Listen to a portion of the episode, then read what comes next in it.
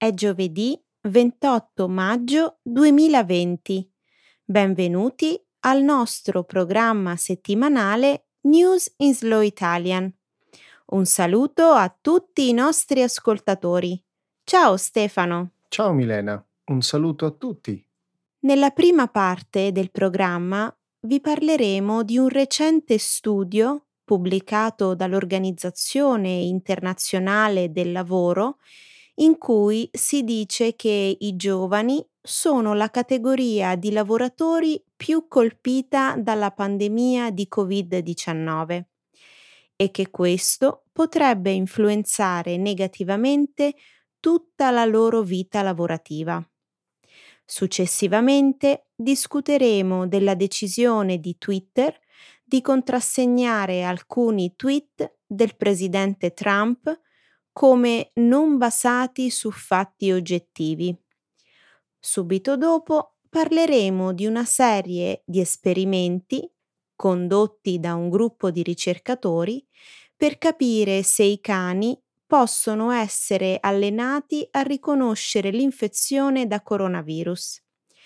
Infine, vi racconteremo del ristorante migliore del mondo che dopo la riapertura ha deciso di servire solo hamburger e vino. Eccellente scelta di argomenti, Milena. Di che cosa parleremo invece nel segmento Trending in Italy? Questa settimana parleremo di un editoriale apparso sul quotidiano britannico The Times che mette in dubbio la partecipazione della nazionale maschile italiana nel prestigioso torneo di rugby Sei Nazioni. Subito dopo vi racconteremo delle multe inflitte ai ristoratori scesi in piazza a Milano per protestare contro la crisi economica che li ha colpiti. Ottimo, Milena. Cominciamo subito. Certamente, Stefano. Diamo il via allo spettacolo. I giovani della generazione lockdown potrebbero rimanere segnati per tutta la loro vita lavorativa. L'Organizzazione internazionale del lavoro, OIL, un'agenzia delle Nazioni Unite, ha dichiarato che i giovani sono colpiti in modo sproporzionato dalla crisi sanitaria prodotta dal coronavirus. In un rapporto pubblicato ieri, l'OIL avverte che esiste il pericolo che i giovani possano rimanere segnati lungo tutto il corso della loro vita lavorativa e possano diventare quella che la relazione definisce una generazione lockdown.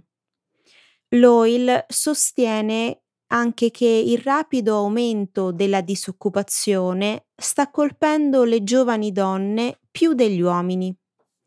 Secondo lo studio, la pandemia sta infliggendo un triplo shock ai giovani. Non solo sta distruggendo il loro lavoro, ma sta anche sconvolgendo la loro istruzione e la loro formazione, ponendo grossi ostacoli a coloro che cercano di entrare nel mercato del lavoro o di cambiare lavoro. Un giovane su cinque ha smesso di lavorare dall'inizio della pandemia di Covid-19, mentre coloro che rimangono occupati hanno visto il loro orario di lavoro ridotto di almeno un quarto. L'Organizzazione internazionale del lavoro ha chiesto ai governi di fare interventi mirati per garantire opportunità di lavoro e formazione ai giovani in paesi a basso e medio reddito, che potrebbero avere bisogno di aiuto economico e attuativo da parte di paesi stranieri. Sarà probabilmente così. Rimarremmo tutti traumatizzati per anni, anche se i giovani all'inizio della loro vita lavorativa lo saranno molto di più. Il pericolo è che i giovani possano rimanere scioccati non solo in questo momento, ma per anni, forse addirittura per tutta la vita. Ragazzi, tornate a vivere con i vostri genitori. Anche questo potrebbe accadere. Il percorso lavorativo di questi giovani sarà influenzato, oltre che dal trauma emotivo, anche da tutta questa situazione. Forse per tutto il corso della loro vita lavorativa. In questo momento i giovani dovrebbero usare il tempo per accrescere la loro formazione. Beh, sì, in teoria. Secondo l'OIL, l'educazione e la formazione, come i programmi sul posto di lavoro, in questo momento sono nel caos più totale. Mi riferivo al tipo di formazione che si può fare a distanza, online. Mi rendo conto però che non tutti sono in grado di farlo. Twitter etichetta due post di Trump con un avviso che invita gli utenti a controllare i fatti. Martedì, per la prima volta, Twitter ha etichettato come fuorvianti due post del presidente degli Stati Uniti Donald Trump, rimandando gli utenti a fonti affidabili per la verifica dei fatti. Senza fornire alcuna prova al riguardo, Trump aveva scritto È impossibile che le votazioni per posta non siano una sostanziale truffa. Twitter ha fatto apparire subito sotto il post un avviso a caratteri blu, insieme al link di una pagina in cui le affermazioni di Trump vengono qualificate come prive di fondamento, sulla base di segnalazioni di organi di stampa come CNN, Washington Post e altri. Trump ha immediatamente reagito accusando Twitter di voler interferire nelle elezioni presidenziali americane, in programma per il prossimo 3 novembre. In un tweet ha anche aggiunto Twitter sta completamente soffocando la libertà di parola e io, come presidente, non consentirò che accada. Anche il responsabile della campagna presidenziale di Trump, Brad Parscale, ha criticato la decisione di Twitter con un post in cui dice collaborare con faziosi controllori di notizie false è una strategia per dare finta credibilità ai veri intendimenti politici di Twitter.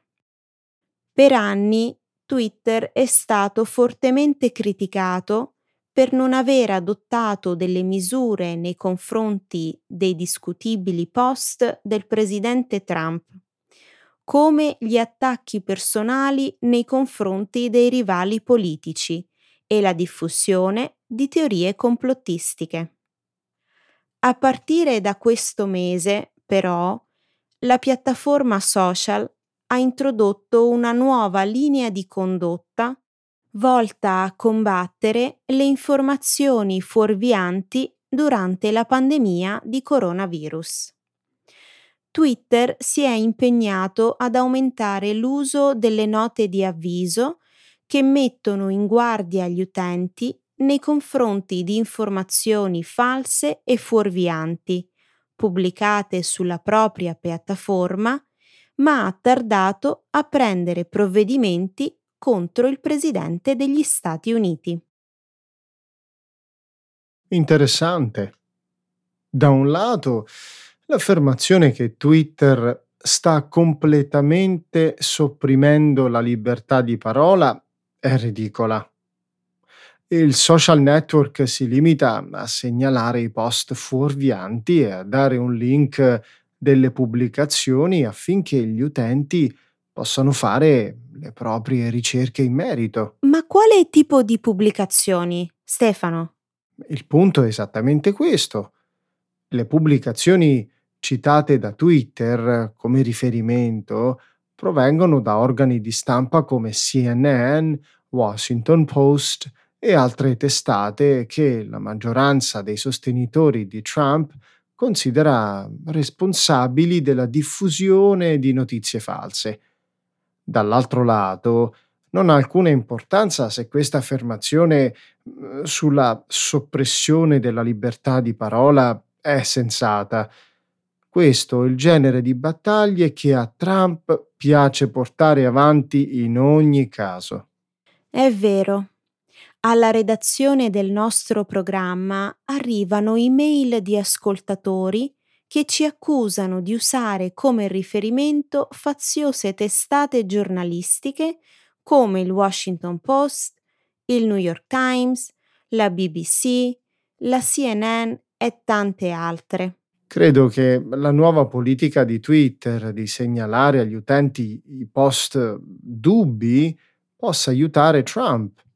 Brad Pascal, il responsabile della sua campagna elettorale, è un autentico genio. Sono sicuro che sapeva benissimo quello che faceva quando ha pubblicato il tweet in cui si riferiva ai faziosi controllori di notizie false. Non c'è dubbio che questo stimolerà i sostenitori di Trump. Probabilmente hai ragione. Improvvisamente il tweet di Trump sul totale soffocamento della libertà di parola non sembra più tanto assurdo. Sì, tutto ha uno scopo. I cani possono sentire l'odore del Covid-19 negli umani?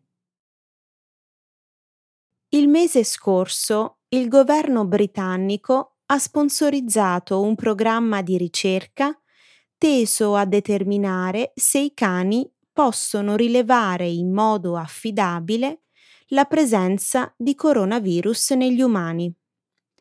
A fine aprile anche il Dipartimento di Medicina Veterinaria dell'Università della Pennsylvania negli Stati Uniti ha dato il via a un programma simile.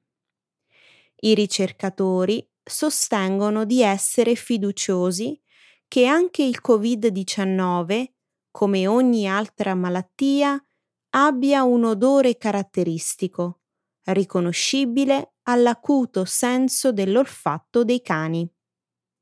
I casi di cani capaci di individuare, grazie all'olfatto, malattie come il cancro, la malaria, il diabete e il morbo di Parkinson sono stati documentati sin dagli anni Ottanta. Molte cellule, infatti, producono sostanze organiche volatili, VOX, che hanno odori caratteristici e sono presenti nel sangue, nella saliva, nelle urine e nell'alito delle persone. Numerosi studi hanno mostrato che l'odore delle sostanze volatili, sprigionate dalle cellule cancerogene, è abbastanza unico da poter essere individuato dai cani, in grado di riconoscerle in mezzo a quelle sane. In circa sei mesi i cani possono essere addestrati a identificare l'odore di uno specifico tipo di cancro. Lo stesso tipo di abilità potrebbe rendere i cani in grado di individuare disturbi causati dal coronavirus. Se i cani fossero in grado di riconoscere l'odore del Covid-19, potrebbero individuare l'infezione nei portatori asintomatici della malattia. Questo potrebbe giocare un ruolo importante nel controllo della diffusione dell'infezione dal momento che le persone stanno tornando al lavoro e le restrizioni si sono allentate. Milena, Pensi che l'esposizione al Covid-19 possa costituire un rischio per i cani? Cosa vuoi dire? Mi riferisco alla possibile trasmissione del Covid-19 tra umani e animali. Dubito che i cani saranno dotati di dispositivi di protezione. Per quello che ne sappiamo, questo tipo di trasmissione è possibile ed è anche già accaduta. Stai parlando del caso di quel cane a Hong Kong che è risultato positivo al coronavirus, contratto secondo gli esperti dal padrone infetto? Esattamente. Se questo tipo di trasmissione è possibile, i cani, addestrati per annusare migliaia di persone, potrebbero finire per essere contagiati dal virus, non credi? Non tutti gli esperti concordano che questo sia un caso provato di trasmissione da umano a animale del Covid-19. Anche se fosse possibile, però, questi cani saranno fondamentali nella protezione delle persone, aiutando a individuare i soggetti infetti. Un solo cane potrebbe essere in grado di analizzare fino a 250 persone all'ora. Gruppi di cani addestrati potrebbero testare migliaia di persone ogni ora in modo veloce e non invasivo, aiutando significativamente a combattere la pandemia. Hai ragione. I cani vengono addestrati per essere eroi. Mi domando perché la tecnologia non sia pronta per fare la stessa cosa. Esistono già dei dispositivi elettronici di rilevamento in grado di riconoscere il cancro del polmone. Perché non si pensa a realizzare una sorta di naso elettronico per individuare il Covid-19? Stefano, per addestrare un gruppo di cani ci vogliono 4 o 6 settimane. Richiede molto più tempo sviluppare una nuova tecnologia e nel frattempo i cani possono aiutare a salvare vite umane. Il miglior ristorante del mondo riapre come enoteca tavola calda. Il Noma di Copenaghen, quattro volte vincitore del titolo di miglior ristorante del mondo, ha riaperto lo scorso 21 maggio, proponendo un menù a base di cheeseburger. Uno dei ristoranti più esclusivi e innovativi del secolo, ora accetta clienti senza prenotazione e li fa sedere all'aperto in tavoli da picnic. Fino a qualche tempo fa era quasi impossibile prenotare un tavolo da Noma, dove il costo di un pasto era fuori dalla portata di molti. Un menù da 18 portate, infatti, costava 2650 corone danesi circa 355 euro a persona da pagare in anticipo al momento della prenotazione. Con l'arrivo della pandemia, il Noma, come molti altri ristoranti in tutto il mondo, ha dovuto chiudere temporaneamente i battenti. Oggi i prezzi del Noma sono decisamente più accessibili. Il costo di un hamburger si aggira attorno alle 125 corone danesi per l'hamburger da asporto, 150 corone se mangiato al tavolo. La trasformazione a tavola calda con enoteca comunque non sarà permanente. Il proprietario, lo chef René Redzepi, ha intenzione di servire hamburger solo per un paio di mesi. Il ristorante completo, ha spiegato, non comincerà probabilmente a lavorare prima di luglio, il che darà il tempo agli impiegati di adattarsi alle nuove regole del distanziamento sociale. Che peccato che non si possano fare viaggi internazionali. Avrei davvero voluto assaggiare gli hamburger del Noma. Al solo pensiero di quelle delizie ho l'acquolina in bocca. Sono d'accordo. È un vero peccato che molti di noi non potranno assaggiarli, visto che saranno disponibili solo per poche settimane. Sono convinta, però, che René Redzepi abbia fatto la scelta giusta. Di solito il ristorante ospita solo poche dozzine di clienti al giorno. Ora si aspetta di accoglierne circa 500 al giorno, 60 alla volta, da pranzo al tramonto, dal giovedì alla domenica. A questo bisogna aggiungere gli hamburger da asporto. Certo, più i pasti da asporto. Eh, Spero davvero che il Noma sopravviva. René Redzepi ha dichiarato che la sua decisione è dipesa non tanto dai soldi quanto piuttosto dalla volontà di assorbire il colpo e superare il brutto momento. Sono certa che ce la faranno. Hai mai mangiato da Noma? No, purtroppo. L'ho sempre desiderato, ma non ci sono mai riuscita, perché era troppo difficile ottenere una prenotazione.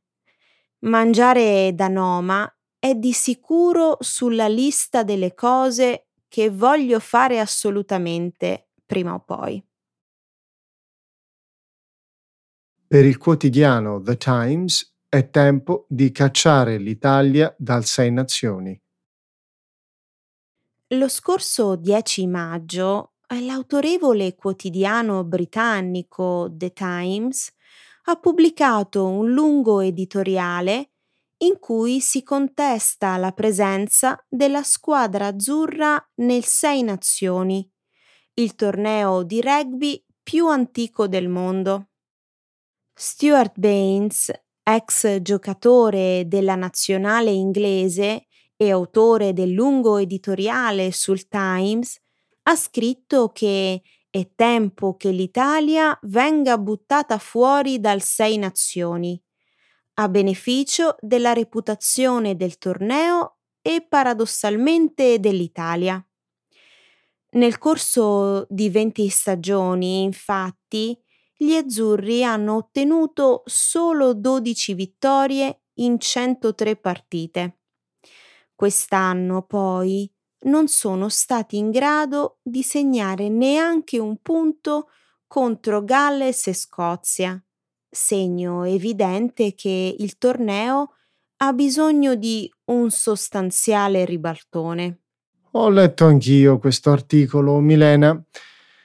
È da parecchio che si parla di un'eventuale estromissione della nazionale italiana dal Sei Nazioni per le sue pessime prestazioni.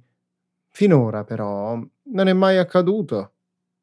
Anche perché esiste un contratto con Six Nations Ltd, la società che gestisce il torneo fino al 2024.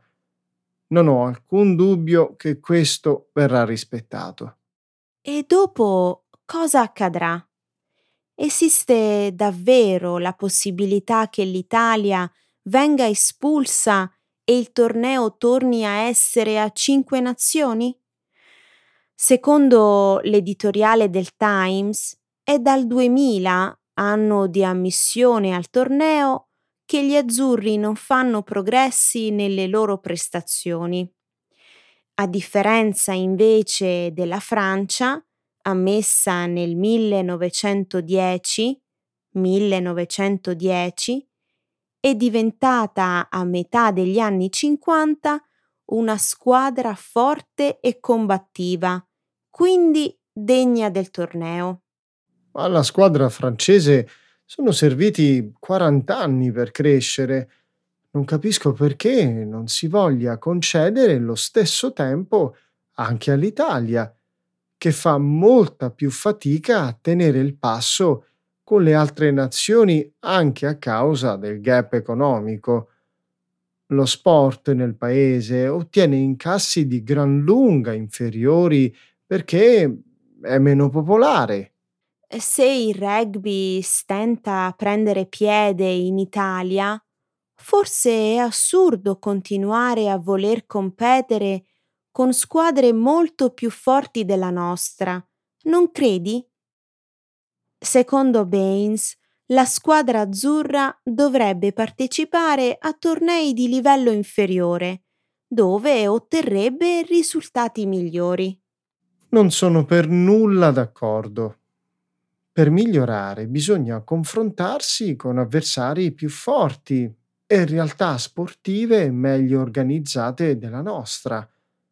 La notorietà del rugby in Italia, poi, continuerà a crescere proprio grazie alla partecipazione degli azzurri al prestigioso torneo delle sei nazioni.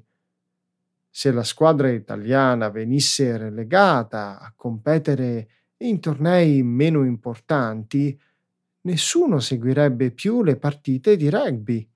Beh, certo una possibilità. Aggiungo un'ultima cosa.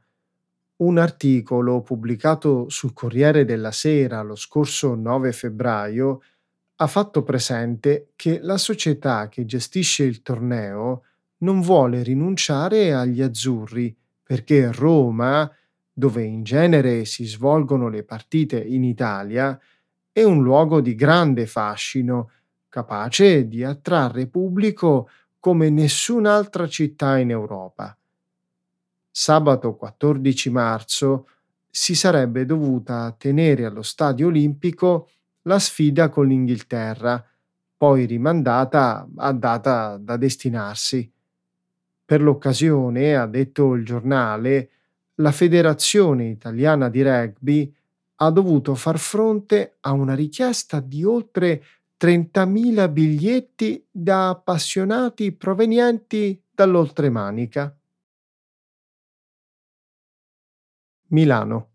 Polemiche per le multe ai ristoratori scesi in piazza contro il governo.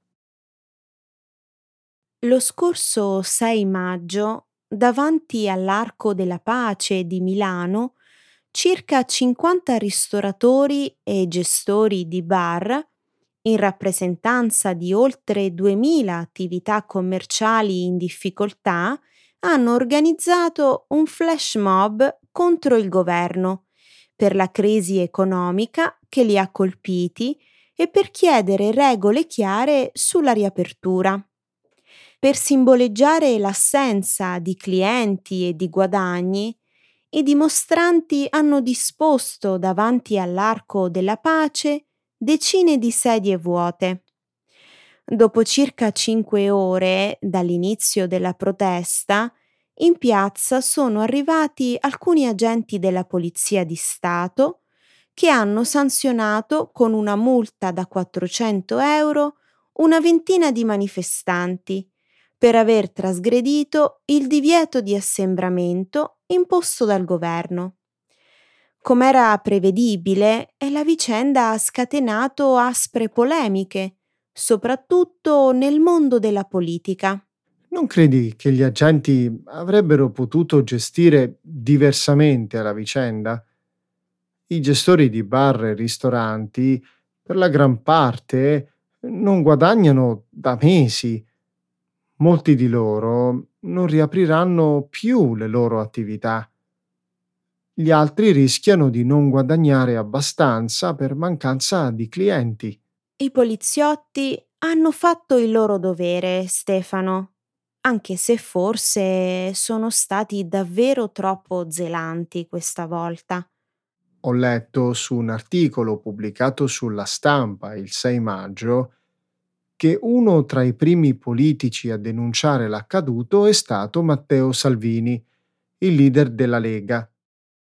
In genere non concordo con quello che dice, ma questa volta ha avuto ragione nel dire che gli italiani chiedono aiuti e supporto, non multe e burocrazia, addossando la responsabilità del fatto al comune di Milano. Mm, secondo me quella di Salvini è stata solo una mossa politica per criticare un comune gestito dal centro-sinistra. Il comune e la polizia locale di Milano, però, non hanno alcuna responsabilità. Come riportato in un articolo apparso sul quotidiano Il Post l'8 maggio scorso, gli agenti del Corpo di Polizia di Stato fanno capo al prefetto, che prima del flash mob aveva avvertito i manifestanti del rischio di ricevere un'ammenda. Loro, però, hanno preferito fare orecchie da mercante e sono andati avanti lo stesso. Nelle settimane precedenti anche altri manifestanti sono stati multati per lo stesso motivo. Sì, però credo che il flash mob che si è tenuto all'Arco della Pace di Milano nel bel mezzo di un'emergenza economica e sanitaria abbia un significato molto più profondo di quelli organizzati per ragioni politiche. Forse gli agenti potevano chiudere un occhio, in questo caso, e far sgomberare l'aria senza fare multe. Non si possono biasimare gli agenti della polizia per aver fatto il loro dovere, Stefano. Hai ragione. Però ti confesso di essere molto dispiaciuto per i manifestanti multati. Per una persona che non guadagna da mesi, 400 euro sono una somma considerevole da pagare. I diretti interessati hanno impugnato le ammende. Speriamo che il prefetto si dimostri comprensivo questa volta e le annulli. Siamo arrivati alla fine di questa puntata, Milena, è tempo di salutare i nostri amici. Hai ragione Stefano, un saluto a tutti i nostri ascoltatori. Ciao! Ciao a tutti!